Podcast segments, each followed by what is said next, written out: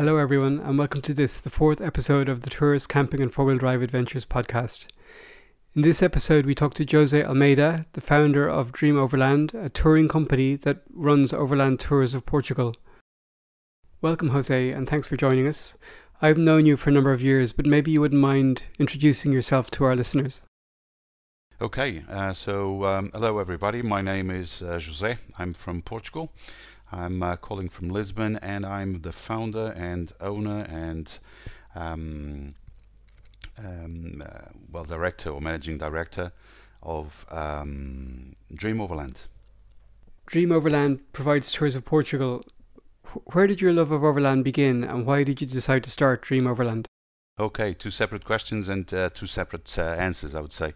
Um, so, my love for off road driving came uh, from when I was just a little kid because I remember a group of um, um, fire firemen, uh, so a small fire brigade coming into my village up in the north um, of, of, Portugal, driving a Series 3 uh, Land Rover 109 pickup. So, that shape uh, the spare uh, wheel on the bonnet and that uh, silhouette just stayed in my mind and in my memory. And um, ever since, I've been attracted by off-road vehicles, and then I guess that evolved over the years. But that's um, that's where uh, my love for off-road driving comes from originally.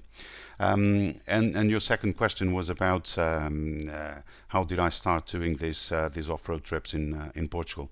Well, as as as it happens with many other things in life, almost by coincidence, because I was a reader of, uh, and I'm still a reader of uh, Land Rover Owner uh, International Magazine, and um, for many years. And um, one day I was uh, reading an article on the magazine that said um, some things that uh, I was not completely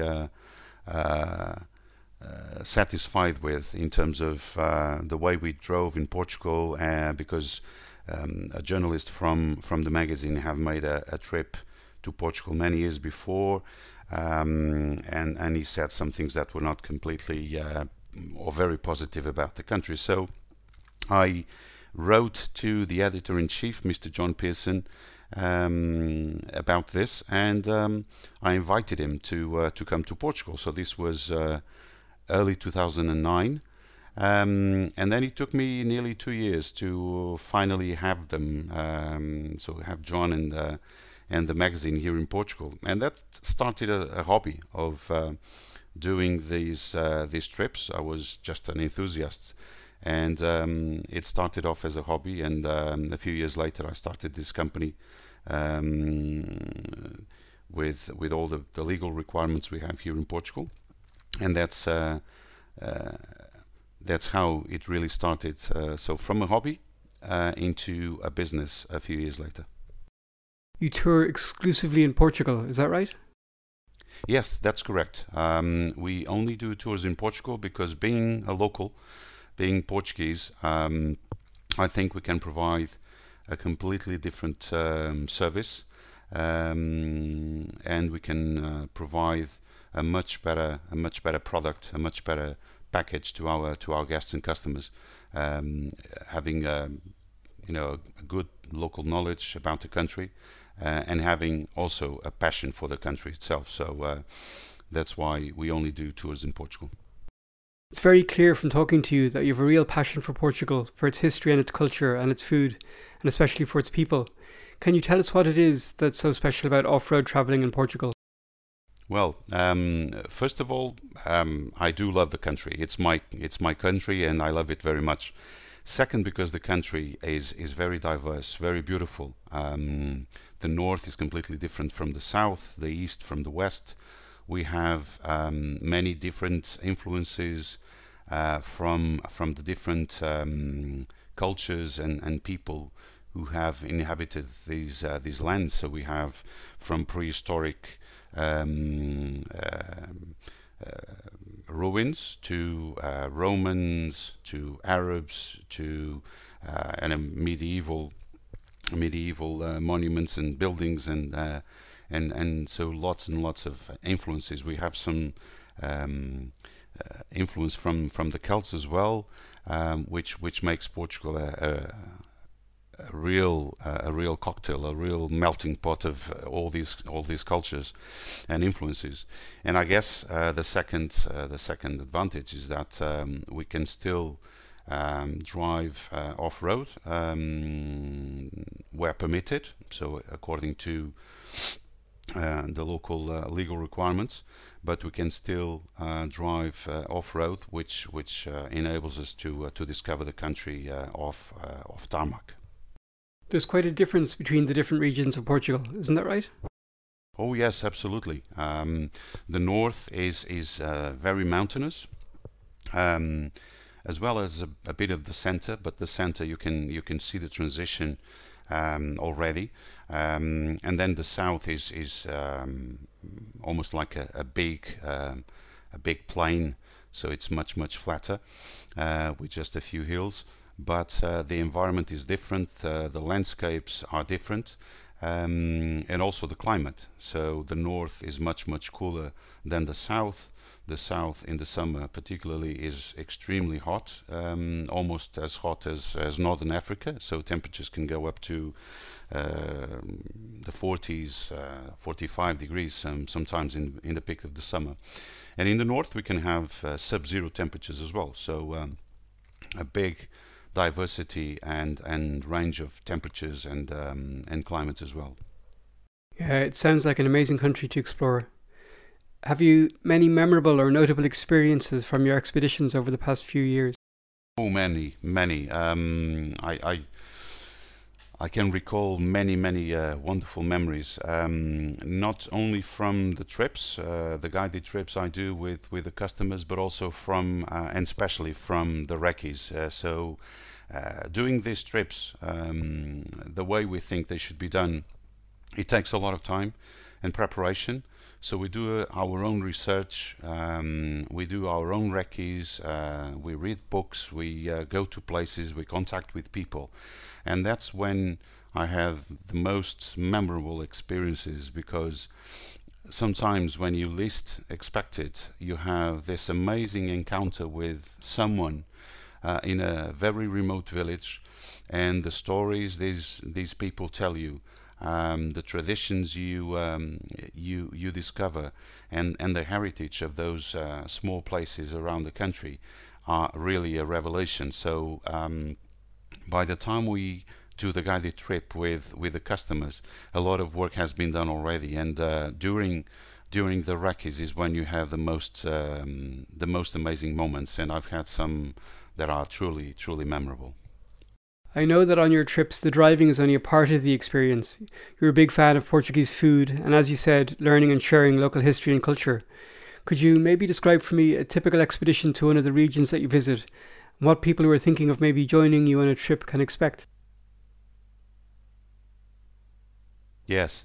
Well, as you said, um, these trips, at least for us, are much more than driving from A to B every single day without learning about the culture, the heritage, the history, the food, the people, mostly about the people.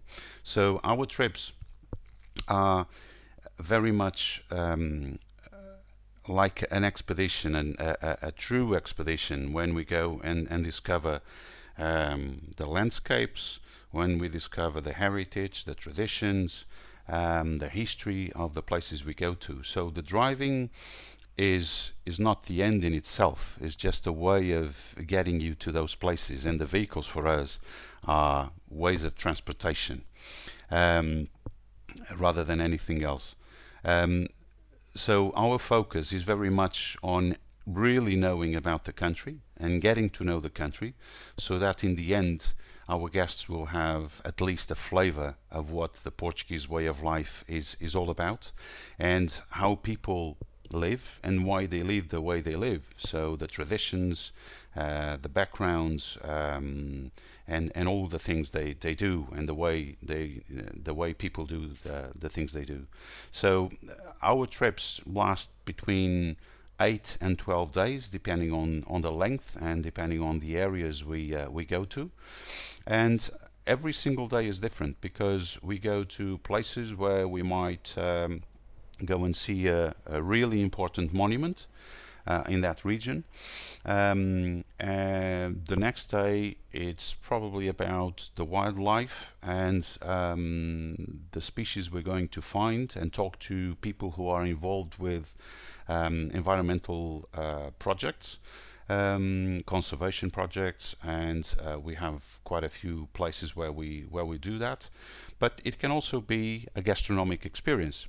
So by the time we get to a village, we might have a special meal where we taste a special product that you can only find in that uh, in that place.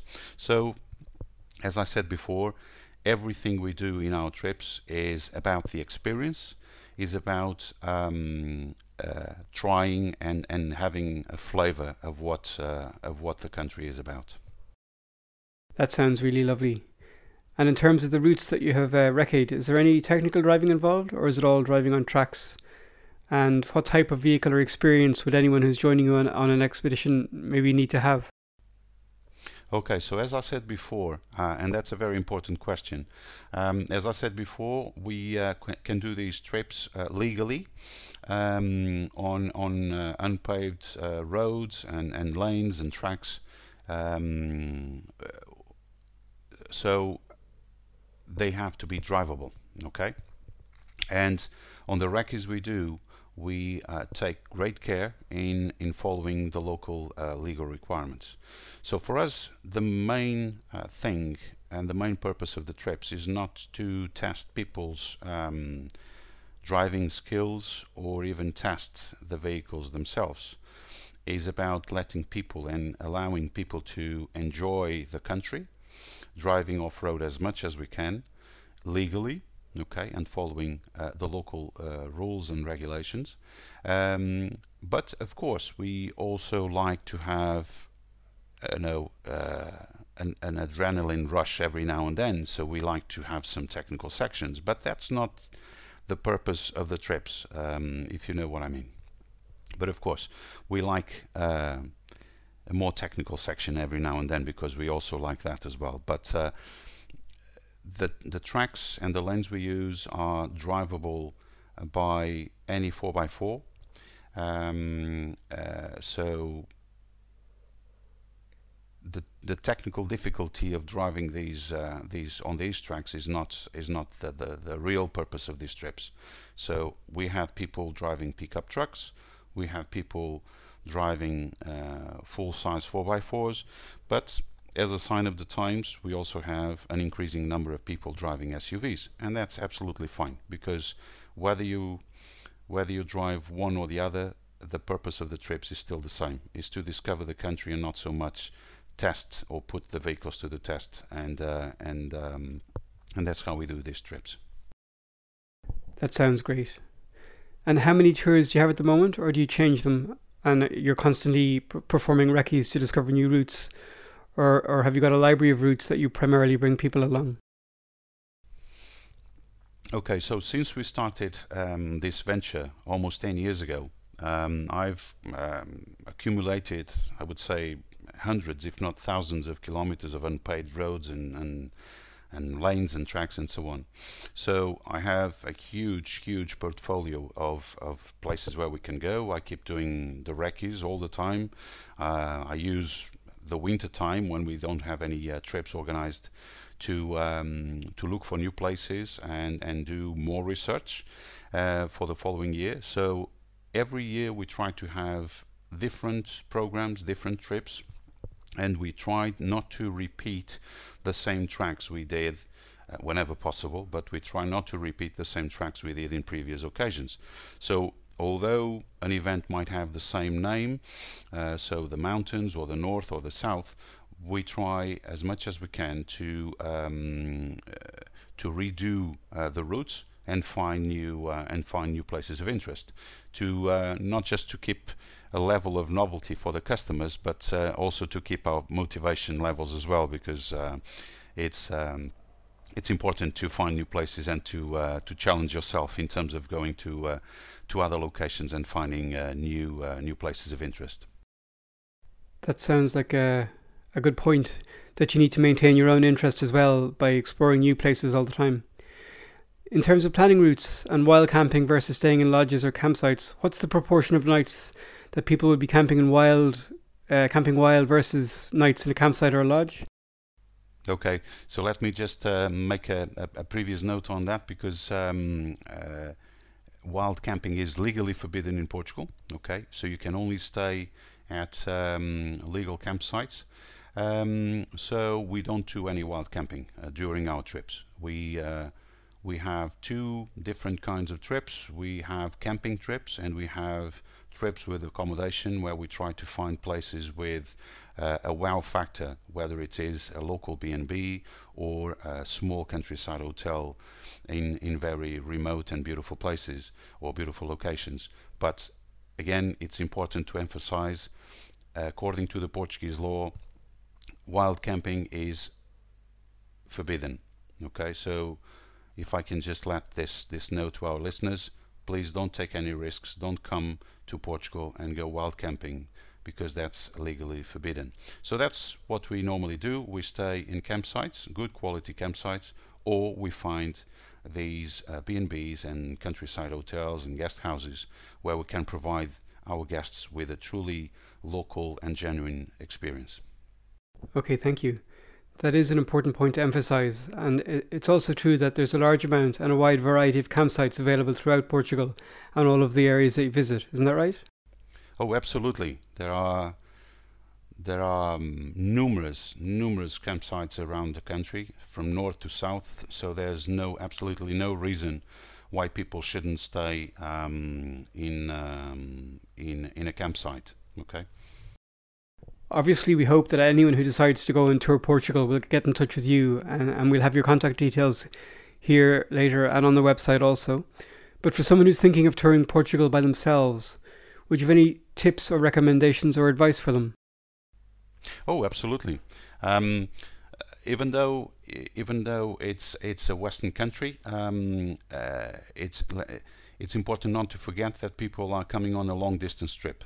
So the first thing I think people should do is uh, to prepare the vehicles um, uh, correctly.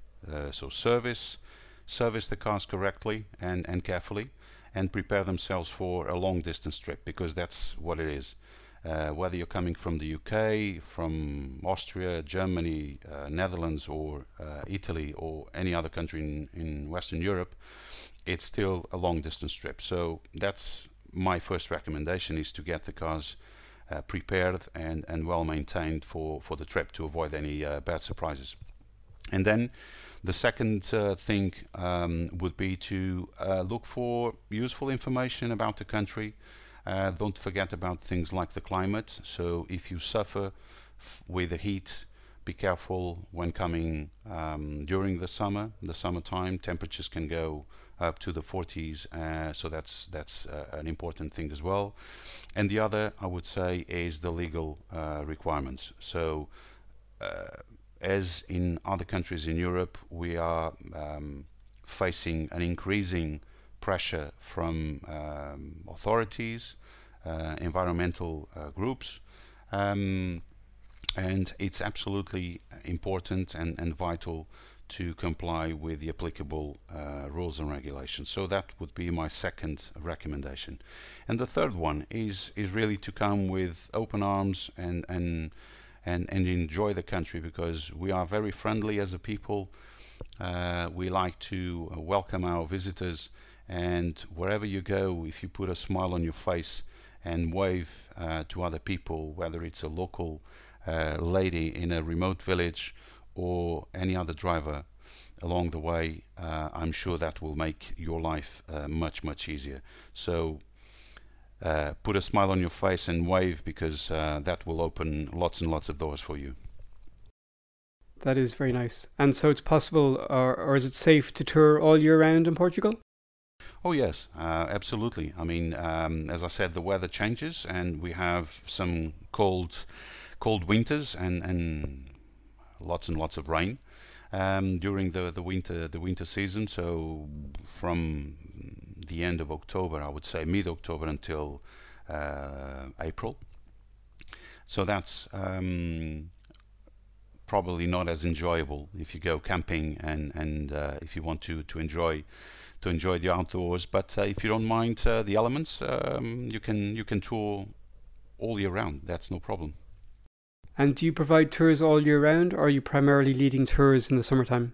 Well, I usually um, take the winter to prepare the following year uh, in terms of routes and doing my uh, my recce's and the preparation. But normally I start doing the trips in uh, in March, and we go um, until mm, the beginning of October. But we don't do um, usually we don't do trips in the peak of the summer, so mm, July August because of uh, uh, the high temperatures I mentioned before, and also the risk of forest fires. Um, so some areas um, have restricted restricted access because of those uh, forest fires, and for safety reasons, we try to uh, not to do those um, the trips in those in those uh, in those days. Thank you. And I guess people might be interested as well in what vehicle you drive and why you drive that particular vehicle. Okay, well, I've I've been a Land Rover fan since I was a kid. Uh, probably since I saw those uh, those firemen on um, on a Series 3 pickup truck. Um, and ever since I've been a Land Rover fan, and I'm still a Land Rover fan. Um, during my trips, I drive a Defender 90 TD5 from 2005, and I also have a Range Rover Classic, uh, one of the late ones, one of the latest ones to be sold in Portugal in December 95, a 300 TDI, and my everyday car is a Discovery 3 2.7 TDI. Okay, I guess we'll wrap up shortly, but before we do, is there anything that you'd like to talk about that we didn't cover?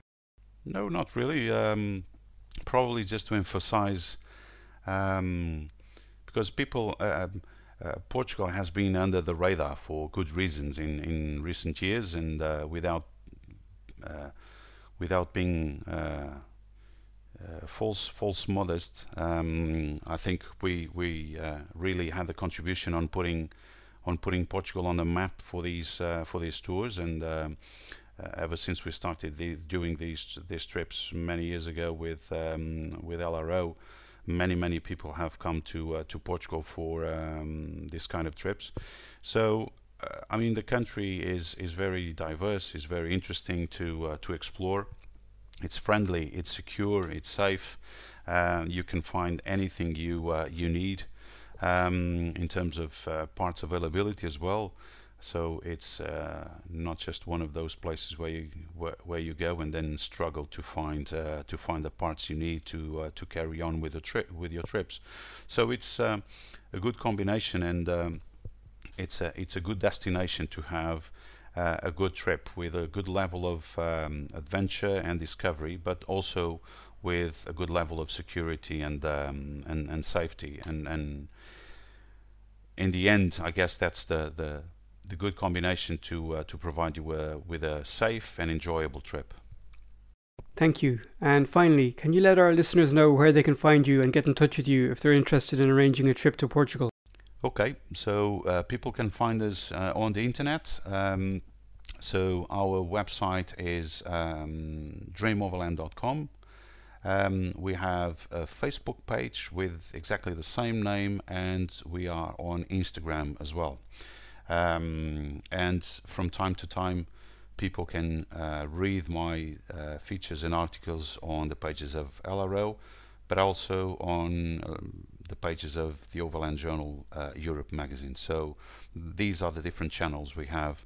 Um, but the most important one so far has been the word of mouth. So uh, if you know someone who has been in touch with us, I'm sure they will uh, they will tell you about the amazing experiences they had in Portugal. I want to thank you very much, Jose, for coming on the podcast, and hopefully we'll see you sometime soon in Portugal. Yeah, absolutely. Thank you so much for your time, Mark, and uh, and thank you for inviting me to this podcast as, podcast as well.